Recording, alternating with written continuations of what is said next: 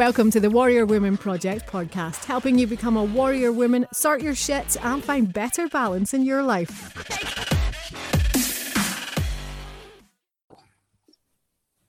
Okay. Ooh, hi. Right. So, hi. in this podcast episode, I have the very lovely Claire Duffy with me. She is a fabulous author, screenwriter, amazing human being who I just really enjoy being around because she has a certain energy about her that just is kind of infectious. So, Claire, welcome to the podcast. Thank you very much. That's so funny you say that actually, because that's exactly how I feel about spending time with you. Oh, that's so sweet. so, do you want to tell the listeners a little bit more about the sort of stuff that you do? Um, okay, yep. I uh, well, so basically, I'm a writer, um, and I've kind of been a writer always, um, pretty much since I was tiny. Um, and I've always worked as a writer. I was a, a, screenwriter for years. I went to film school, and for years, that's what I thought I wanted to do was to write um, scripts for film and for TV. Um, and then um, I kind of, in some ways, I was really lucky in that I did get to do some things in the industry. Um, but I realized after a while that it was well it was soul destroying basically and but i knew that i needed to keep on writing yeah. so i kind of was this hybrid for a really long time of i did little bits of like blogging and journalism and still did the odd screen project here and there just anything to keep afloat um, and then finally, I sort of admitted to myself what I really wanted to do, which was write novels. And that's what I have started doing. Yes, so, you have. And I have read your very first one, which is very, um, I was going to say infectious. I don't think infectious is the right word, but it's one of those books that you just want to get to the next page and the next page and the next page until you get to the end. And then you're going, oh my God, oh my God. And I don't read fiction. So for me to sit down and read a fiction book was um, something, but to get absolutely hooked in it the way I did, I was like, oh, if I read fiction, that's how I want to feel when I read it. Oh, that's amazing. That's exactly exactly what I wanted with this book. That I just loved the idea of because I mean, basically, that's what I'm always looking for as a reader. Like I've you know, I, I, love reading. It's like my favorite thing to do. And I get so frustrated if I can put a book down.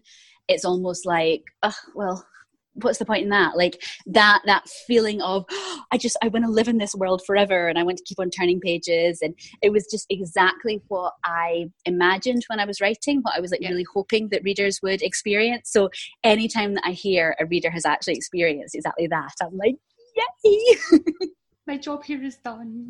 exactly. my dreams have come true. so was it scary for you to go from like the film writing, screenwriting stuff to move over to being a novelist? Um yes. It was it was terrifying for it was a few different reasons really. I mean it it basically it's taken me something like three, maybe even four years of a kind of transition yep. um, partly because it was it was so scary. And in some ways that sounds daft. Like, i think probably there's a lot of people listening that would kind of go well isn't writing writing? But i think there was a couple of reasons. And one was because i had i went to drama school and i worked in theatre for my first couple of years after drama school and then out to film school. And i kind of like, I've always been really ambitious and I, I, sort of set myself up as like the one who's going to make it, you know? Yeah. Um, and that was really important to me to be, you know, whenever you say, oh, I'm going to go into the film industry, I'm going to be an actor, director, writer, whatever, everyone's like, oh, but it's so competitive. And I was all like, that's not going to count for me. That's, you know, not going to be relevant because I'm going to be the one that makes it. And that was a really, really difficult thing to let go. Like, even because for years, it just it wasn't making me happy. The whole way that the industry is set up just you know anything creative is subjective but there's yeah, like there's politics and there's um like it's just it's not really set up to kind of support creativity really. It should be but it's it's not it's a business. And i knew it was making me really unhappy but it was like but i'm but i'm making it and i'm the one and i have to be the one to do it. And and that when i look back i'm like how stupid was that that i was like letting myself be really unhappy because I thought people gave a monkeys whether or not I was a successful screenwriter. Yeah. And then on like the more creative side, like screenwriting is very um what's the word I'm looking for? It, it, the structure is so important. There's almost a blueprint for a successful film, yeah. um, more or less at least. And it's quite technical and you know you really have to have like you know that your turning points are all these places and so on whereas a novel can kind of be anything and it can go anywhere and you can just get into characters heads and I, I wouldn't say it's necessarily like more or less creative because it's a bit apples and oranges yeah. but going from knowing that i had it's almost like you have this structure of a, a film and then you just fill in the scenes kind yeah. of to just starting with a total blank page and where what, what's going to happen to these characters was so intimidating. Like I honestly, I sat there for about six months just staring at a blank page, going, "I have to do all the words." That's really scary. so you said that you were like really unhappy when you were in like the film and the screenwriting business. How unhappy did you need to get before you went? No, this is it. I have to make the change. Um, looking back, I think I was probably more unhappy than I realized for a really long time. Um, I was frustrated, and I think actually, do you know what it was? I realized that I'd started to get better, and I had started to compare myself to other writers, and I was seeing other people that were getting commissions or getting uh, their projects greenlit, and I was starting to like not like them or resent them and and that's not me like i've never wanted to be like that i've never i don't think we're in competition with each other and I don't even think I was in direct competition with those other writers, but it was when I had noticed that I just didn't have positive vibes around everybody being successful and creative together yep. that I think that was the moment that I looked back and realized that I had just been getting so frustrated.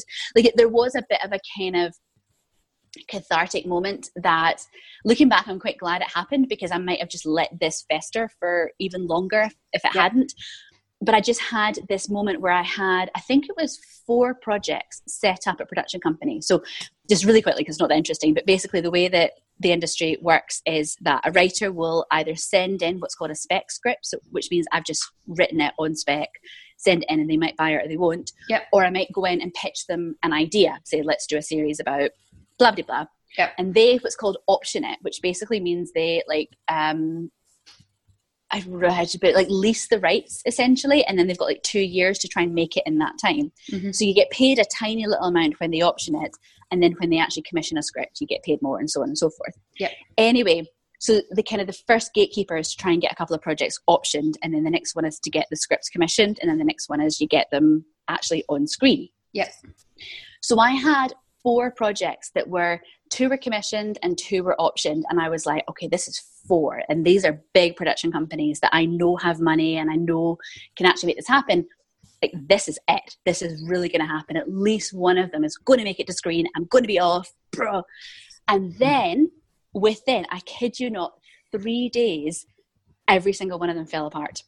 Yeah. and it was like one of them get rejected one of them didn't make the next round of financing one of them it was the producer had gone on maternity leave and she kind of forgot about it.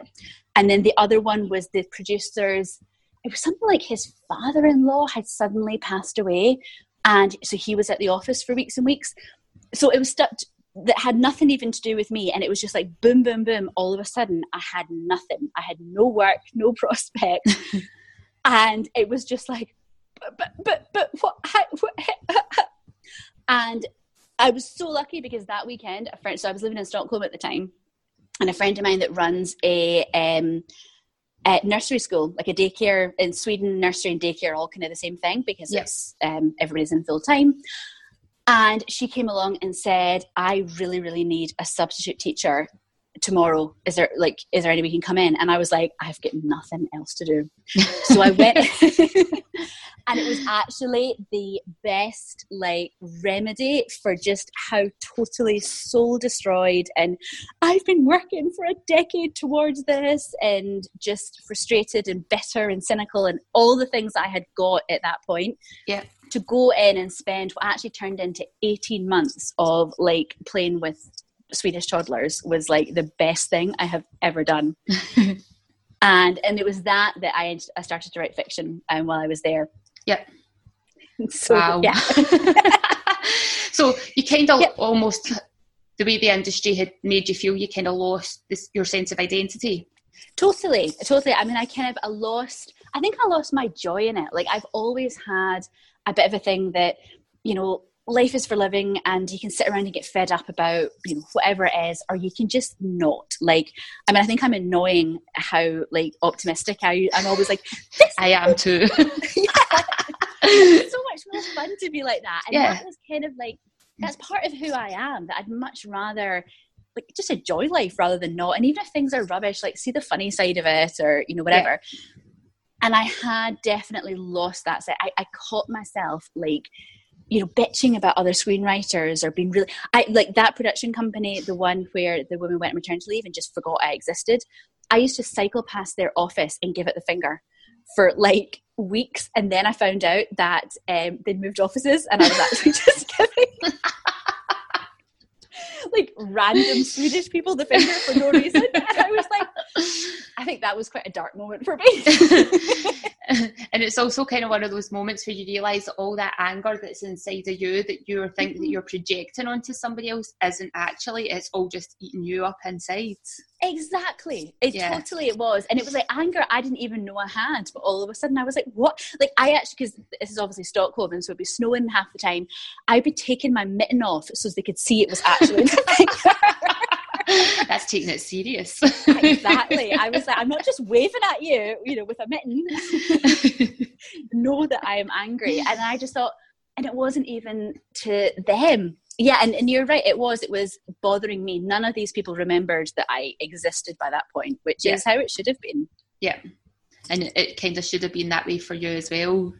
Exactly, exactly. And I think I had to like make that big change. And I mean, I can remember like a couple of weeks after starting working at this nursery, going out with a group of people that were all in the industry. They were all kind of actors and um, directors and everything.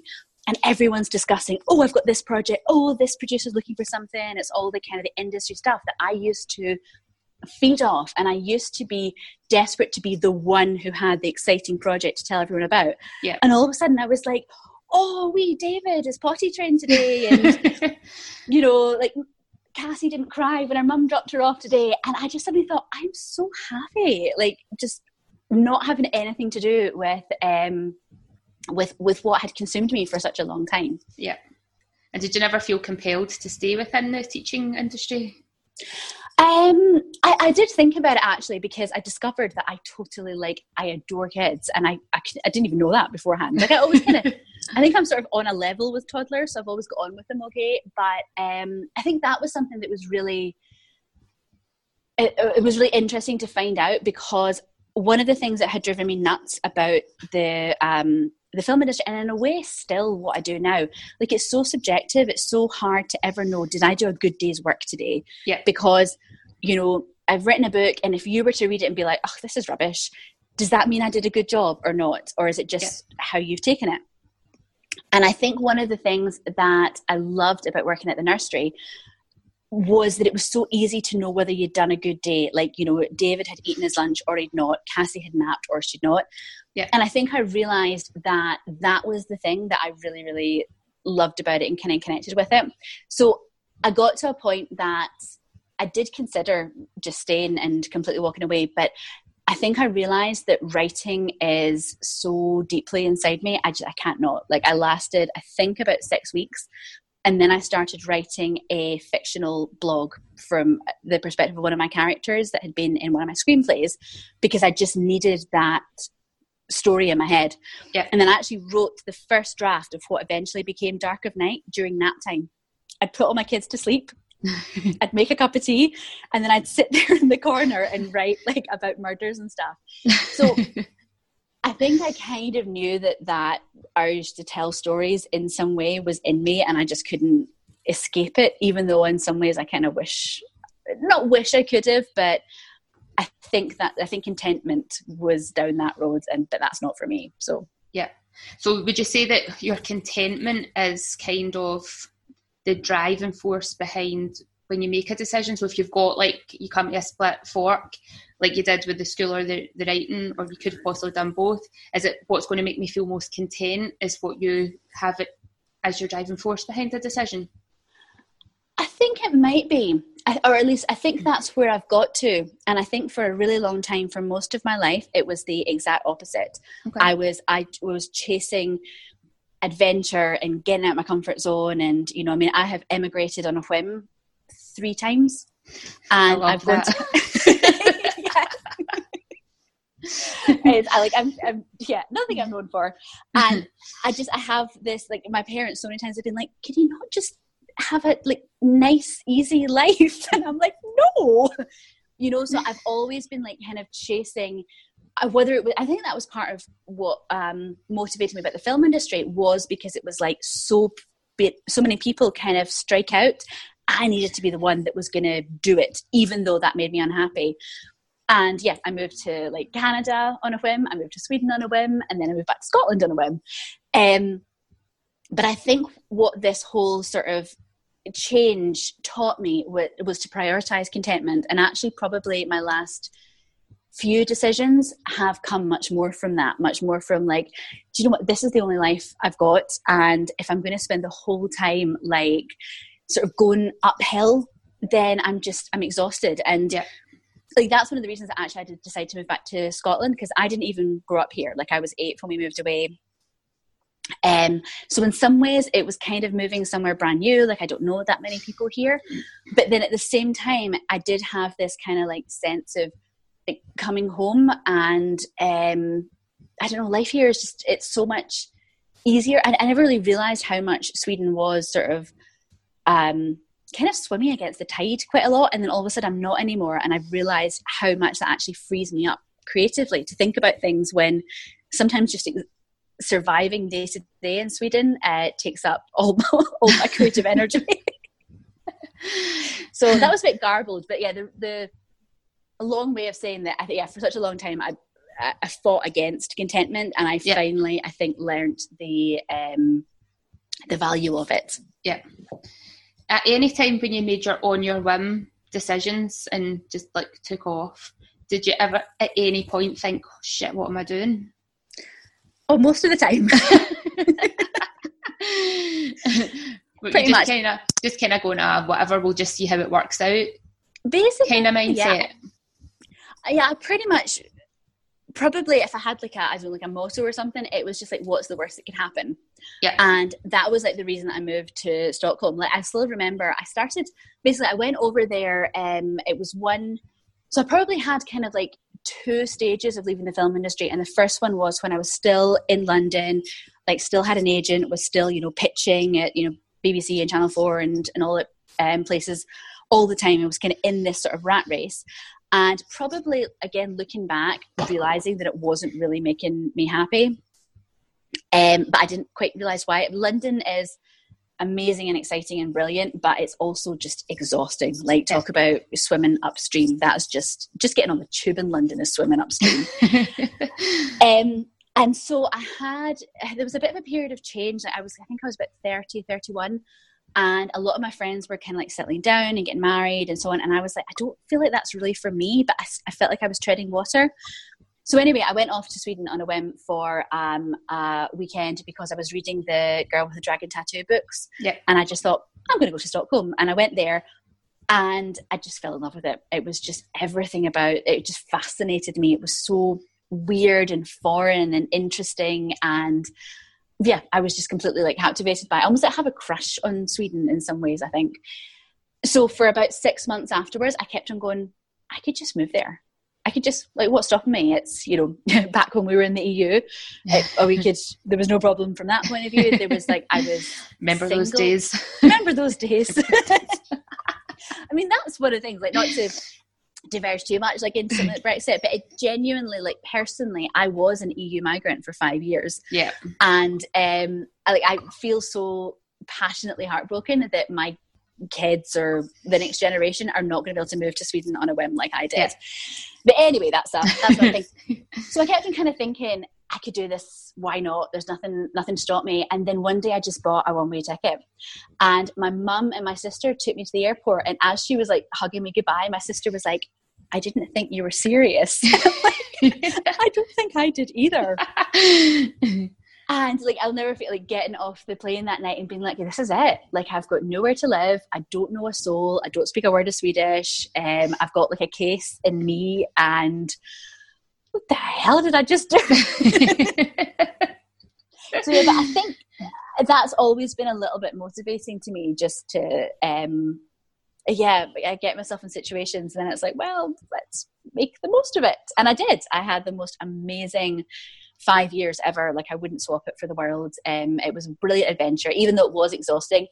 And you know what? I don't know if I would have made this decision about the film industry if I had stayed in London because I think I would have been too like like tunnel vision on that rat race and on that kind of yeah. like I think somehow living in Sweden, even though the decision to leave the film industry was still difficult, um, it was like all the possibilities were open because it was like I'm living in Sweden for no reason, so I've got no limits. Obviously, I could just kind of do anything, and and I did. Yeah. So, if you were to give advice to somebody who was struggling with the concept of trying to make a change in their life, what advice would you give them? Um, I think it would be possibly a couple of things. I think probably the main one would be not to not to not do anything for any reason other than it might not make you happy. That was really garbled. I should maybe say that again. Um, so basically, I think one of the things that had stopped me from making the the change out of the film industry, like I said, was this idea that I had set up like expectations that I was going to be successful yeah. in the film industry. And when I look back, I'm like, no, nobody gives a monkeys. You know, none of my friends care. My family don't care. My agent was maybe a little bit annoyed, but um, but I think when I realized that like it's only me and I'm the only person that's responsible for making me happy and I'm the only person who really gives a monkeys whether or not I'm happy, that was actually so freeing. Yeah. So I think it probably the main thing would be like forget any external, forget you know expectations that your parents wanted you to do xyz or your friends think you should do xyz just just try and focus on what, what will make you happy because it might not be what the people even people who care about you and you know want the best for you they're still they're still not you. Yeah. And I probably think, the other bit. Oh, sorry. Oh no, no, you go. You go. I was say the, uh, the other bit would be that just to kind of go on. What's the worst that can happen? There are yeah. very, very few life changes that are totally irreversible, and so go for it. Try it because worst case scenario, you can go. That was a disaster. I'll get the next plane back. yeah, what I was going to say is a lot of people get really stuck on this. They've said a goal and they've said it to mm-hmm. somebody or they they had a dream as a child but then as they started to work towards it they've realized they don't want it but mm-hmm. because mm-hmm. they've started working towards it they're too scared to go no actually that's not what i want anymore and change exactly. direction and that's something that i teach my women because i mean i wanted to go and live in australia from when I was a small child. I then mm-hmm. married an Australian, went to live in Australia, got there and went, oh no, this is not for me. I want to go back home. And mm-hmm. before I left, I spoke to loads of people who were expats and they were like, "Oh, how are you finding Australia?" I was like, "I'm not really enjoying it. I'm going to move back home." And so many of them had said that they wished that they had done that, but now it was too mm-hmm. late for them to move back because their entire life was there, mm-hmm. and if they moved back, they were moving back to nothing. And it's like that's heartbreaking. Yeah, like, that to me is just heartbreaking that you feel so stuck in something. Oh, but absolutely. If you want to be somewhere, whether it's a country or you want to do something like you follow whatever path in your career, you just have to do something that helps you move in that direction so that mm-hmm. you don't feel completely trapped in the life that you have built if it's not the one that you want to be in. Well, exactly. And I think sometimes you just you don't know whether or not a path is right for you until you've tried it. Yeah. You know, I think it'd be so easy to be like, oh, I'm going to live in Australia, I'm going to live in Australia, I'm going to, oh, maybe I'm actually not. Well, you, you don't know because sometimes, um, yeah, you have a vision of what a particular life is going to be like. And it's not until you actually get there and you start doing it that you kind of go, oh, this, this yeah. isn't for me. Um, oh, I had an interesting point and it's completely gone. Sorry. That's all right. but, that happens. Oh, but yeah, that's true. Um, oh, this is what I was going to say, but sort of related to that. Um, I think in some ways I needed to get to a point where I felt like I was also walking away from like not success, but I know that I was really trapped in this idea of I have to be the one that makes it. So actually, after that first sort of you know um, cathartic, the four projects fell apart. I had a couple that came back, and actually one of them is going to shoot in the next few months, hopefully which is kind of amazing, but it's also been so gratifying for me because I've kind of gone, now that now this is successful and oh, I still don't want it. So sometimes that can be like I think really freeing as well when you actually get what you wanted and then you kind of go, oh no, this isn't actually. Make, I was imagined it make me happy, but yeah. but it doesn't. And so it's been able to let let go a little bit because yeah. you when you have an expectation and you cling on to it and you cling tighter mm-hmm. and tighter, it, it seems to move further and further away. But then when you let go of that need, it comes to you a bit more easily. Uh, exactly, I yeah. think so. And I think sometimes as well, when you let go of a need, you can sometimes see um, whether I'm trying to think how to word this exactly. Like sometimes I think what you thought the need, I think what what you thought would fulfill a particular need actually doesn't, yeah. and you need to kind of go back to what it is that you truly need. Um, so, like for example, with my writing, it suddenly struck me that I always think about the audience. I always picture somebody sitting in the cinema or sitting watching telly and connecting to one of my characters, and you know, you're wanting to watch the next episode, or maybe realize. Like, I think a lot of um because as I've always loved reading, I've always watched telly, and I learned so many things. I learned that other people feel I don't know insecure about whether or not people fancy them through reading books when I was a teenager or whatever. And so I've kind of always that's deep down has always been my my thing that I wanted to create as a writer was to create uh, stories that people could identify with, could maybe feel reassured by a little bit and i didn't i'd never articulated that. I'd never really um, consciously realized it myself. And that was one of the reasons that screenwriting wasn't for me because as a screenwriter you're so far away from the audience. Like there's the producer and the director and the actors and the editors and the marketing people and so on yeah. that you're so and that's one of the reasons that not only writing novels now, but self publishing them as well. There's nothing between me and my readers. Yep. And it took me all these years of trying out different things to realize that's that's my need. That's what uh, really motivates me is the idea of somebody, like you just said, and going, oh, I never read fiction and I love this book. Yeah. That's kind of what it's all about for me. And the film industry was never going to give me that. Yeah, because there's too many people that have their opinion and have their vision of what mm-hmm. it's to be. So you're just putting the sort of outline edge of it there. Exactly. And then by the time it gets to screen, it's a completely different oh, story. Oh, totally. It's not necessarily your vision unless you are fortunate enough to be the producer, director. Exactly. And everything in between. And yeah and even then like when you think about uh, like a great character that you love on any program like you know vikings or whatever you probably think of the actor. You're not thinking of the screenwriter that thought it up or the person who wrote yeah. that particular episode or whatever. There's even when it all kind of goes really really well you're still quite disconnected from the audience. Yeah. Really as a screenwriter you write for a development producer because they're the one that's going to buy your script and it doesn't really excite me the thought of development producers like in my script because it's their job to you know yeah. they're not really ever going to be moved or or whatever so and then their mood exactly. on the day that they read your script is going to have a big impact on whether or not they like it so oh, it doesn't absolutely. matter if you have written a piece of fine art mm-hmm. if that person reads it and is in a shitty mood that day that's oh, it going, going in the bin Exactly. Or even if they totally loved it, but their bosses just told them, no more murder things. I'm sick of murder. Go and find me a historical yeah. drama or whatever it is. And, and, that's kind of like going back to sort of where I started with this. That's the, the soul destroying part of um, screenwriting. Basically, you're trying to sell something, but you're trying to sell something that is so subjective. You can't control it. You know, yeah. again, there's no good or bad because now with my books, somebody could still do the same thing. They could read it and go, "Oh, that was rubbish," but and it might be because they're in a bad mood or it might not be but somebody else could read it and really enjoy it. And again yeah. they might really enjoy it because they're in a good mood and there's nothing much i can do about that but yeah. it's so much more satisfying to connect directly to them i think. Yeah. How do you deal with if you ever got negative feedback?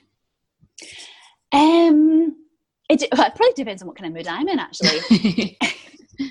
Um, and then I think it also depends on exactly what the feedback is um, because because I've been a writer for such a long time like I have got rejections on scripts you know the sort of more than people have had hot dinners kind of thing so in a lot of ways I'm really thick skinned about it and I'm like I know that you know there's Oscar winning films that I thought were rubbish you know yeah. like I was my, my dirty secret is yeah exactly like The yeah. Wire can't get into it can't and everyone goes on about it how it's like the greatest thing on earth and I'm like I don't deny that but I can't get into it. I'm sorry.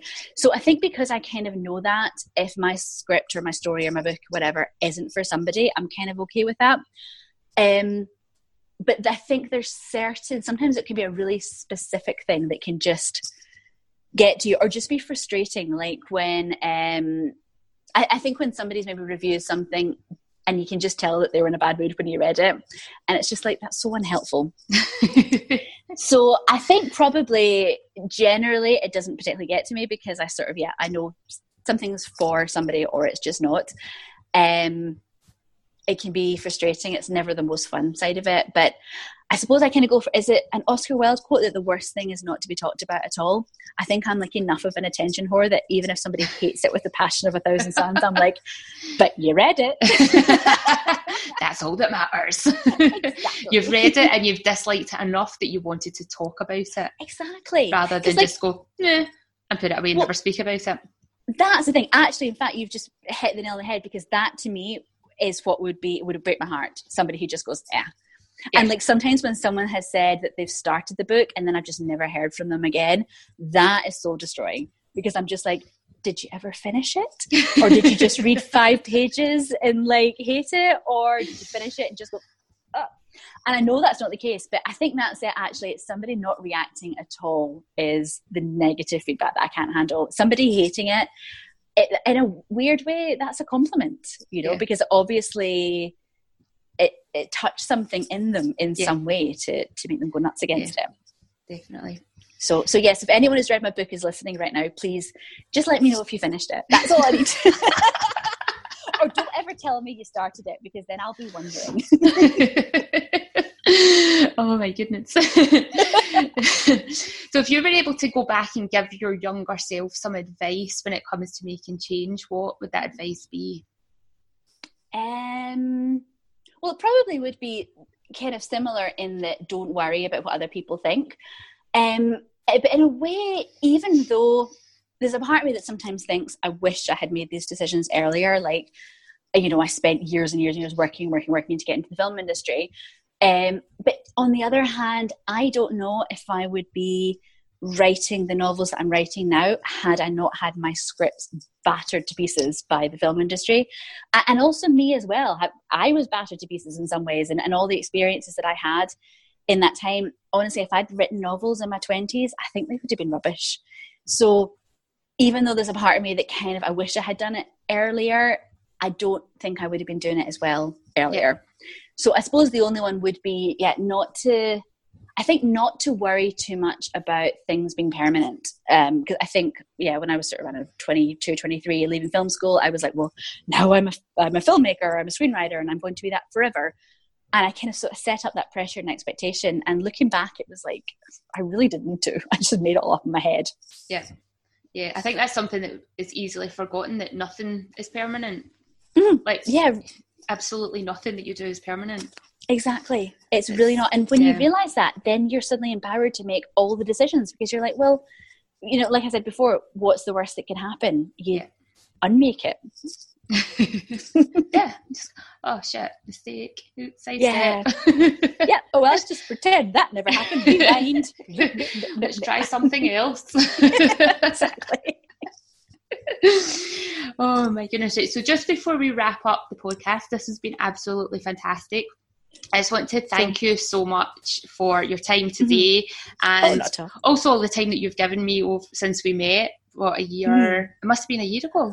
But you know, almost exactly a year ago. Yeah. Because a Facebook thing that, came up reminding me. Yeah, we were on that workshop together. That's right, yeah. Um, so I just want to thank you for your energy, your positivity, mm-hmm. and your book.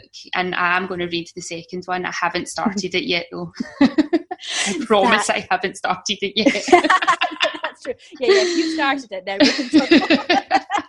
but now you've said that, I'm going to be waiting has she started it yet? Has she started it no. I've, like now that I've said that to you, though, I do have that. Right, I must go and actually start, start it, it, so that I can finish it, and then I can let you know that I've read it. okay, good. Phew, because now you know that from this moment onwards, I'll be like, "Has she read it yet? Has she read yeah. it yet? Yeah, has she read it?" Saying, but not on my Facebook page. yeah. I'm still reading Claire. Don't worry, I'm on page this, I'm on page that. but not at all. Thank you, thank you for having me. And like I said, same thing. Right back to you. I always come away from all of our sessions so so energized and positive, and ah, it's brilliant. Cool. So, do you want to let the listeners know where they can find you and your books? Um, Oh, yes. Um, well, either uh, csduffy.com is um, my sort of like writer website, which at the yeah. moment is pretty much all about my books, um, or you can find them on Amazon. What are the names of the books? Uh, Dark of Night, Dark um, of and Night. it's episode one and episode two that are out at the moment, and episode three as soon as I can, next few weeks, hopefully. No pressure, no pressure. right, thank you very, very much, Claire, for your time. Thank you, and you're welcome. I will let you know when this is going live so that you can listen back to your own advice. Brilliant. Looking forward to it. I'm very wise. you are. You are very, very wise. so that was our interview with the very lovely Claire Duffy. If you have loved this um, interview, check out the other interviews that are there. Um, future interviews will be getting uploaded as and when I do them, so please subscribe to the channel either on SoundCloud or on iTunes. And if you are loving these podcasts, if you could please leave us a five star review. It's not for my ego, it's for iTunes, so that they know that it's worth listening to and they're more likely to help us promote them. So check out the show notes um, how to get in contact with Claire. And if you have somebody that you think that would be good to be interviewed on the podcast, please just send an email over to me, jen at warriorwomenproject.com. There are many more interviews lined up and in the pipelines and being recorded and getting uploaded, which I'm very excited about and can't wait to share with you. Until next time.